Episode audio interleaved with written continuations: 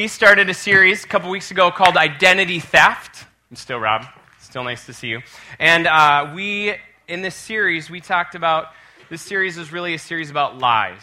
Okay? It's the lies that we tell ourselves or the lies we're told that steal our identity. They, if they don't steal our identity, they keep us from finding out our true identity. And, and so we looked at what some of these lies are. We looked the first week at this lie of, I have to be perfect. And we looked at the second week of the lie of, this is just the way I am, I can never change. And, uh, and this week we look at another one. Now, this whole series is kind of on the premise of John 10 10, where, where Jesus says the thief's purpose is to steal and kill and destroy. And that's what the enemy is out to do. He's out to steal our identity. And this came so clear to me. I was working at a Bible camp way back in Wyoming, um, the state, and it was a Bible ranch and I worked with this guy named Josh. And Josh was like our little fort director. So we had the big camp, and then we had this auxiliary camp. And, and Josh had been there for like seven years. And, and, and yet, in my first year, I'm like, gosh, it always seems like Josh walks around with this huge burden. Like all the time. Like he's just not someone that's full of joy. Um, and and like he's dragging something around. And so one day, like I asked him, like, Josh, what, what's the deal? And he looked at me, and we were in kind of a appropriately quiet, private space. And, and he just looked at me and he's like, uh, dude, I, I, can't, I can't tell you. And I'm like, but there is something, right? And he's like, oh, yeah. Yeah, there's, there's something. It's, uh, it, it's bad. Like, well, let's just put it this way, Rob. In four and a half more years, maybe I can tell you, because that's when the statute of limitations runs out. And I'm like, what did you do that was so bad? What did you do? Like, what do you get in trouble for that, that has a statute of limitations? I mean, I've made some mistakes in my life. I've been called into the principal's office, I've been called into my my RHD, the residence hall director's office, when I was an RA, and she's like, We're going to temporarily put this in your file, and if nothing happens in the next year, you know, we'll take it out. Um, I actually think I had the same thing happen when I was teaching. And so, like, I have these things, but, but a statute of limitations, that's like, that's huge. And yet, there are a ton of things, I think you'd agree, in our lives that that don't have a statute of limitations. Um, November 2012 is coming, and that's when we get to go through elections. And so we get to go through these fun times of watching people like find out really bad things about people that want to run for office and they put it up and it's like way more than they wanted you to know it's probably more than we wanted to know and and then they drop out of the race and so these these past mistakes they really just seem to haunt um, not just politicians, but, but all of us, in fact, um, they seem to be things that, that we're chained to. And so last week, we talked about um, lies that we believed. And, and you put them up, and we locked them in a safe. Um, and, and we took some of them out. You'll see them come up on the screen. Don't worry, they'll be anonymous.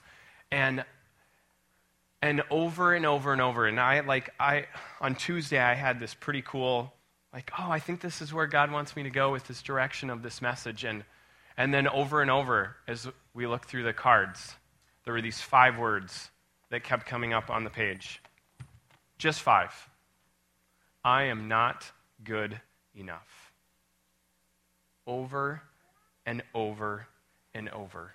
And so today we're going to look at what God says when we hear the lie, I'm not good enough and I'm really excited to have Brandon come up and share part of his story. Brandon hasn't done this before, and so we're going to pray for him. But uh, God's Spirit is here, and he, he is on the move. And so uh, I'm just excited for Brandon to share how this has been lived out in his life. So, Brandon, why don't you come up?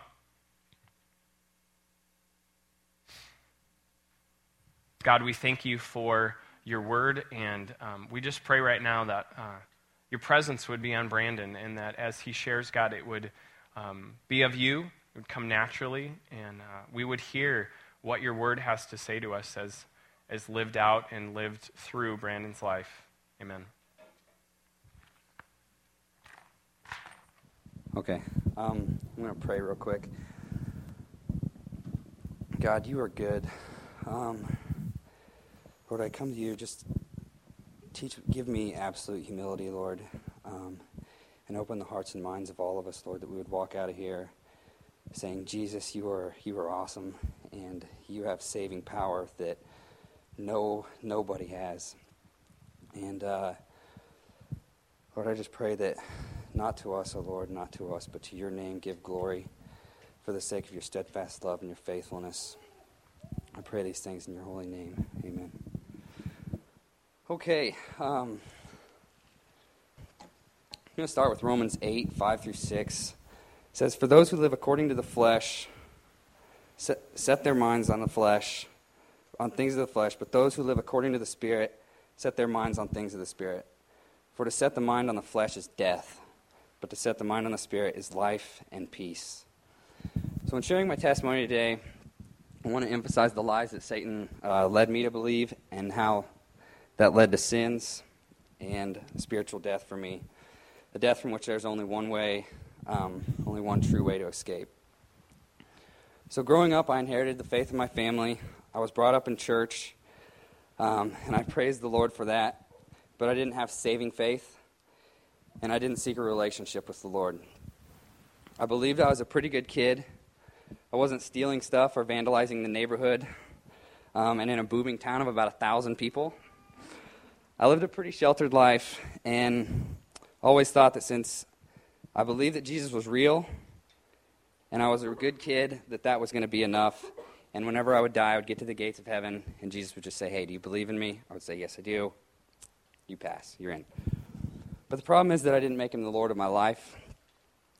I didn't allow him to have everything that he so graciously had given me, and that gave Satan the opportunity to deceive me. Which led me to think about things of the flesh, as the Bible calls them. Flesh meaning just sinful things. I didn't believe what Romans 8 7 said. For the mind that is set on the flesh is hostile to God. It doesn't obey God's laws, for it cannot. I had three sins that my, uh, my mind was set on things of the flesh that I believe Satan's lies about sexual immorality, drunkenness and sensuality, and sorcery. First one, I'll start with sexual immorality. 1 Corinthians 6:18 says, "Flee from sexual immorality. Every other sin a person commits is outside the body, but the sexually immoral person sins against his own body." I saw a pornographic image for the first time when I was still in grade school. And over time, I learned how to gratify myself, but it wasn't like I was sleeping around. And it really wasn't that big of a deal, especially whenever I found out that all my friends really do the same thing. I just believed that because everyone else did it, that it was okay, and then it was in college where I was led to believe that no one holds out for marriage anymore.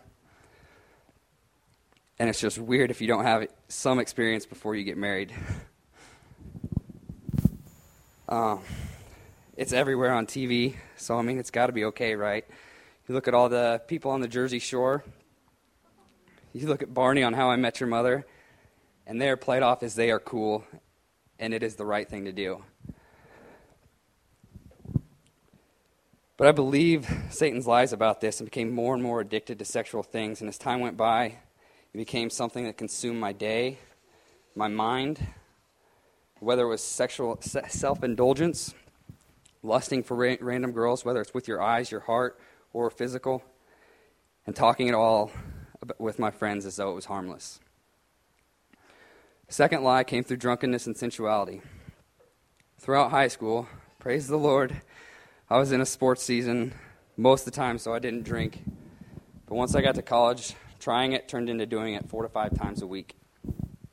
Drunkenness led me to be led me to many different evils because without a sober mind, I just let Satan into my life to deceive me more and more. I picked up smoking when I was 18 and became addicted like that.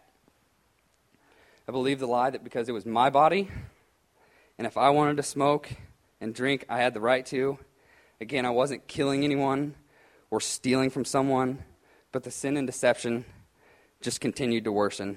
Hence the reason Paul says, For to set the mind on the flesh is death, because that is right where I was headed. I felt almost no joy, no life, and no peace at this time. The last sin that consumed me was sorcery in the form of smoking marijuana. I've heard people say you can't get addicted to pot. It's not like nicotine, it doesn't have an addicting chemical in it. Pornography doesn't have any addicting chemicals in them either, but it's just as addicting. I was so addicted to the high that it became the first thing that I did every morning. And the saddest thing is that I had to train myself to enjoy it at first. I hated it. It does some horrible things to the mind. But it was a cool thing to do, and I wanted to join in. All these things got to where they ruled my life. And I got to the point where I didn't even know if there really was a God. I denounced his existence more than once. Then I was asked to be my niece's godfather. How could I be a godfather if I truly doubted there was a God? But I said yes without hesitation. On September 19th, 2010, I was driving home to her baptism, and I stopped in Hays, Kansas to see some fr- friends and tailgated a football game. Then I planned to head to my niece's baptism early Sunday morning. That night I was pulled over going the wrong way down a one way street with a blood alcohol t- content well over two times the legal limit. Some soon to be godfather I was, spending time in a jail cell six hours before laying hands on my beloved niece to baptize her in Christ's name. The incident really made me start thinking about changing my life. I had to get serious. Me, I was a semester away from graduating. It was time that I take control of my life. Me, I'll do it. All me. I have the will. It's I I can do this all on my own. But how I was mistaken. I changed my life around for about a month, which looking back on it was actually pretty good. um, but it wasn't long and I was right back into the drinking and the drugs. I tried to stop smoking well more than 20 different times and tried to stop drinking on multiple occasions. And I'd simply given up and given in to my sexual sin. I couldn't overcome these sins by myself no matter how much willpower I really thought that I had. And Romans 8 8 hits it right on. Those who are in the flesh, or those who are under the control of their sinful nature, they cannot please God. Then, by the grace of God, I got a job interview here with a company in Minnesota. I got home and I prayed probably the only sincere prayer I had prayed in well over four years. I simply said, God, I really don't know about moving to Minnesota and moving away from all that I know. But if I get the job, I'll take it as a sign and move. Not long after the job, not long after I got offered the job, uh, I knew I couldn't decline it now. um, I knew that moving would be a life changing experience, but I had no idea what he had in store for me. I thought maybe a new place would help me put my past behind me, but as soon as I got here, I met an intern at work, immediately got plugged back into the party scene, found a drug dealer, and continued to drive even though I didn't have a driver's license. I guess I felt as though I was above all things. And by God's sovereign grace, the Lord gave me one connection to a family who was part of restoration. And they invited me to join them. Over time, I got to know the people here and enjoyed the fellowship, although I still was not sure about the whole God thing and I kept a safe distance from it. Then, by the grace of God, I got a call from Pastor Rob um, one evening to meet with him and to hear my story. After the conversation and praying with him, the Lord opened my eyes, praise God. Um, and I knew that how I'd been living was wrong, and He just lifted the veil to the sin that I was living in. And by God's grace and God's grace alone, He started to get me serious about my relationship with Him. But there was still one very big problem, and that was in my heart. I felt, how could I be forgiven for the horrible sins that I lived in over the past 23 years? You hear some of the lies that Brandon had in his life, lies that he carried around. Maybe they're lies that, that you carry around too. That the biggest one that Brandon, I think, shared was that, that his life was just the sum total of all his past mistakes. You even heard it in his testimony. Here are the three big things that ruled my life. They're just my past mistakes. Maybe you have failed at something. And, and you sit around and go through your head that says, I'm never going to amount to anything. I'm never going to be successful because I failed so many times. Or I'm just going to be average. I'm never going to be good at something. I'm just going to have an average job. I'm going to have average grades. I'm going to have an average life. And maybe you thought and dreamed about having this great marriage, except um, you haven't really ever found the right person. And if you found the right person, you weren't the right person. Or you thought you found the right person and they weren't the right person. So now you're sitting alone and you're wondering, am I worth less because I'm alone? Or maybe you had that marriage or you thought that you had that great marriage and one day you ended up divorced. And now not only do you feel like a failure, like everyone sees a big F on your t shirt, but now possibly, and I've heard this story before, you have kids and they heard things that they should never have heard about you by that ex. And, and so now you're fighting through that and wondering, am I ever going to be good enough for them? Am I ever going to be good enough for somebody else? These chains come in the form of parents who do the best they can, but by all definitions would be called bad parents or bad coaches, people in your life that that don't bring encouragement, but instead bring criticism. And every time you do something wrong, all they do is bring criticism. And not only do they bring the criticism of that thing that you did, but they bring up the last thing, and the last thing, and the last thing, and the last thing. And so you figure out, like, I, I just, I can't do this. Or maybe you have fights with your spouse, or fights with your friends. And and again, you're like, I, I just, I, they say things like, you, you, you're just going to get this wrong. You're just never going to be good at this. And so you start to believe this. Or probably the worst thing I can think of is, is the hundreds and thousands of, of children that have been abused or uh, molested by people. And, and, and somehow they think it's their fault. Somehow they think they did something wrong where they say things like, well, well, since something awful happened to me, I must be awful. Since I live in shame and guilt, then I must not be worthy of love. I'm just not good enough. Probably the one, as a pastor, that chaps my heart the most is when I hear someone's church experience. And they say, Well, I did X, and then I wasn't welcome in the church anymore. And again, they heard, not good enough.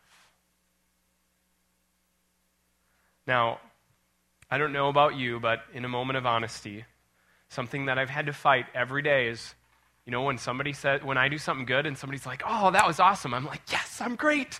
And then when I do something bad, I'm like, oh, I'm a loser.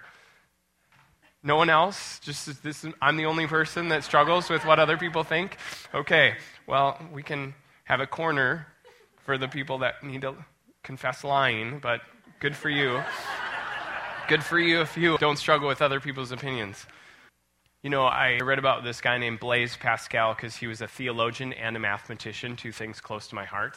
And, and he says this He says, um, God made humans in his own image and we return the compliment. God made humans in his own image, and so we return the compliment, meaning uh, that we project onto God our own attitudes about ourselves. So if I feel hatred towards myself, then I think God feels hatred towards me.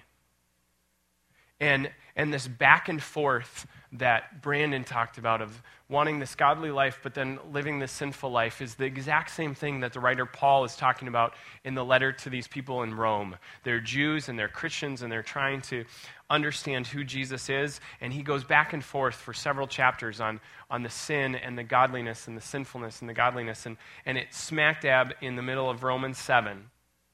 If you have a Bible, it's in verse 18. We're going to just walk through a few verses of Scripture right now that I think speak exactly to this.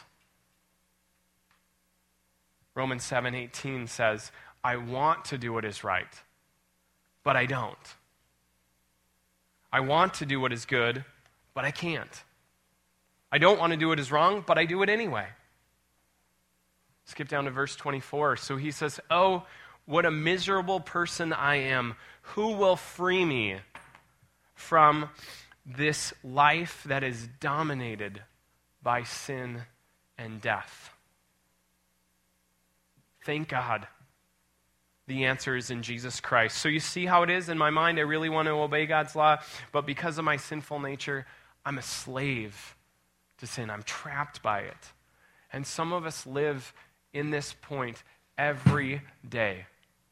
We feel like we're carrying something around that we don't want anyone to know. Last week we called it strongholds. And, and it's like our theme verse could be, could be verse 18 and 19 and 24. Oh, oh, I want to do what's right, but I can't. I wish I could do what is good, but I don't.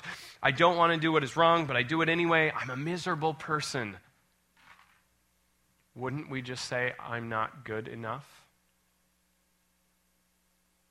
And if you live in that and you carry those things around, they can start to become a part of who you are. And then, you know, for, for the enemy, he just wins. Because the whole point, the whole premise, the whole crux of our series is that a lie that we believe is true will affect us as if it's true.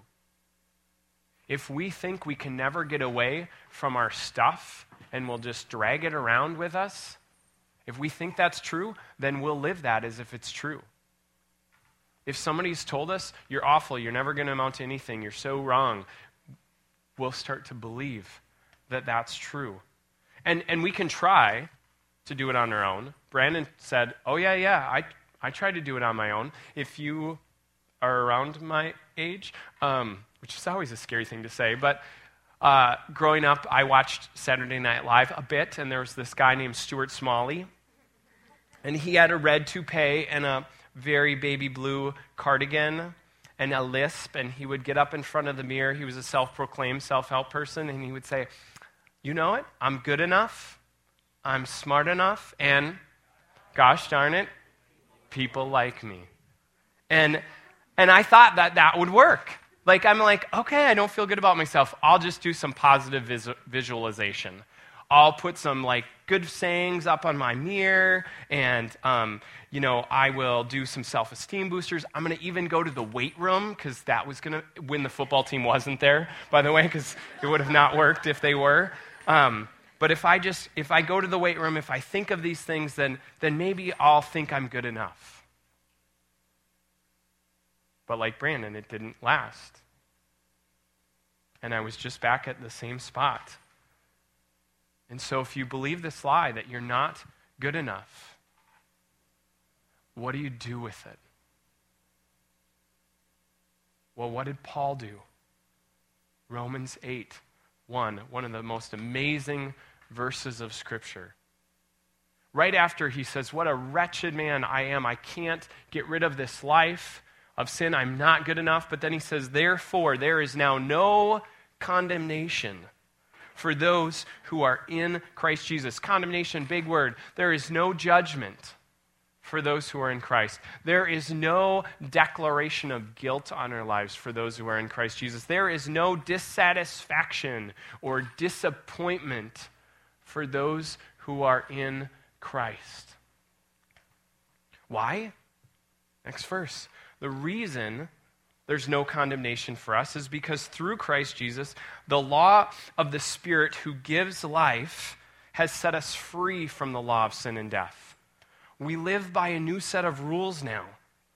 He says it another way in the next verse. He says, The law of Moses was unable to do this old covenant, these, these chapters that we read about um, from Genesis to Malachi, of this law of saying, God saying, Here's how to live with me. Here's how I'm going to be your God and you're going to be my people. And these, they tried and they failed and they tried and they failed and they tried and they failed. And Jesus comes in and he fulfills it. And now they're set free.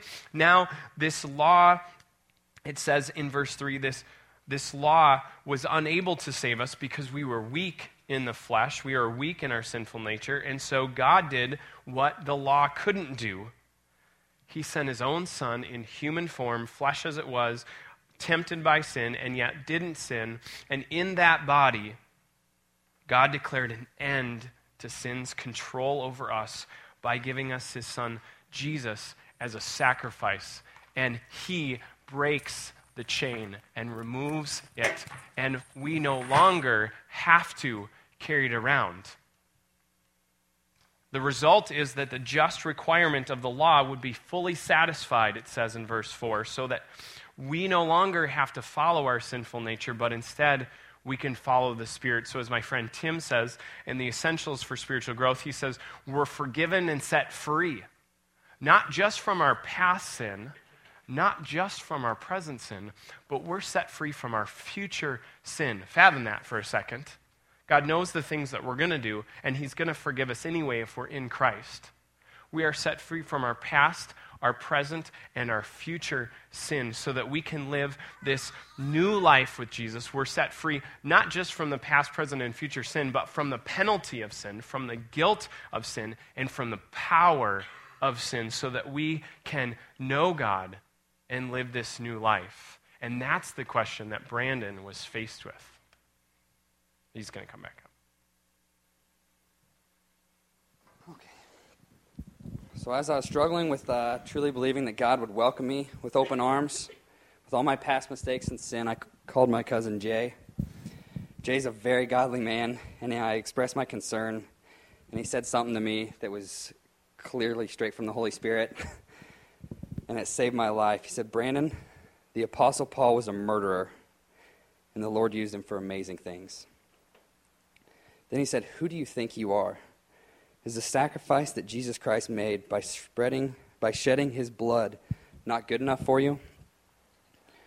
Colossians 1:15 says Jesus is the image of the invisible God, the firstborn of all creation. Is the image of the invisible God who is sinless, who took on all sin, who was beaten for my transgressions, then stretched out his arms, let sinners nail him to a tree and shed his blood for me and for you, and then said, It is finished. Can you say, I'm not good enough? Jesus, what you did for me, can I say that that was not good enough for me? After Jay said those words, I got off the phone with him. I knelt down and just said, Lord, I surrender my life to you. All of it my family, my job, my clothes, all my possessions, all my sins. I lay them up on the altar I can't live this life without you, Jesus. And then the most amazing thing happened. He cleansed me of all my unrighteousness right there. He removed the burden of sin and nailed it to the cross and said, I made you exactly how you are, and because of me, you are good enough. Within four days, I quit drinking, smoking cigarettes, smoking marijuana, and self indulging. And since then, I have not smoked cigarettes, smoked marijuana, drank, nor have I fallen into self gratification or looked at a pornographic image one time. God has put a hedge around me to protect me from those sins that were destroying me. And the most glorious thing of all is that He opened my eyes, gave me understanding to the key of life, which is right here. We've got an awesome God the creator of the universe, the maker of all things, he knit us together in our mother's womb. That God is seeking us. Revelations 3:20 says, "Behold, I stand at the door and knock. If anyone hears my voice and opens the door, I will come into him and eat with him and he with me." The feast is good. um, how glorious is it that all we have to say is, Jesus, Oh, how I want you and need you in my life, and I believe that you are my Lord and Savior, and I want you to be the King of my life. And it'll lead right back to Romans 8. But to set the mind on the Spirit is life and peace.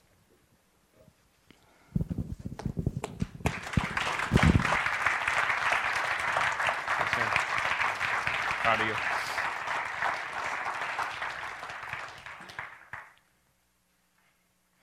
Jesus completely fulfilled the law. He did everything on our behalf that we couldn't do. Do you think, I mean, do you get it? He like, he came and became who we are. And who are we? We're weak. We're human. We're subject to sin's power. We're people who would say, I'm not good enough. So, do we think that we should pick up the chains that, that he freed us from and we should still carry those around and try to do a good job of hiding them, you know, by having really good friends or really nice clothes or um, just saying, like, how's it going when we're at church and being like, oh, I'm good. I'm fine. Everything's great. Or do we say, you know what? It's not. I'm not good enough. I don't have to be because Jesus came to be what we are. He came to be not good enough. He came to be weak. He came to be human. And in that, He conquered sin and He let us become what He was. It's this beautiful exchange. He became weak so that we could become strong. He became sin, even though He didn't know sin, so that we could become sinless. We could become holy. We could become right with God. And that's why we're set free. Amen? Amen. So, there's some things on the mirrors, and there's some things in your life, I'm guessing, because I know there's things in mine as I prepared. And, and just in these moments of, of us closing here before we sing this song, just ask God, God, what are the areas of my life that I've been dragging around? Maybe it was a lie that, that you wrote down last week. Maybe it's a stronghold. Maybe it's the same thing that you're dragging around this week. What, what are you going to do with it? Are you going to keep dragging it around?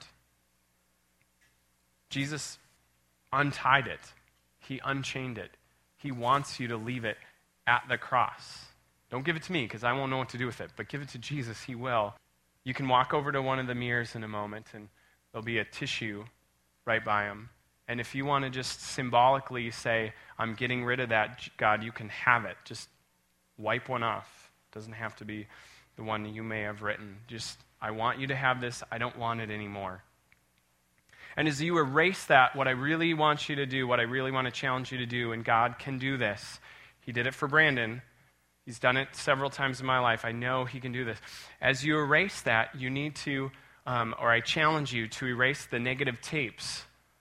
Eight tracks if you're older, cassettes if you're younger, CDs or MP3s, whatever you like whatever those videos are, or those recordings that are etched in your mind that somebody else said, or that you've told yourself over and over that you're your past mistakes or you're other people's opinions. You're not those things. You're what God says. He set you free, and there's no condemnation. So as you erase that, you erase those negative images and you say, There's no condemnation. There's no judgment. There's no declaration of guilt. There's no dissatisfaction for me who is in Christ. And as you walk back to your seat, think about who you can tell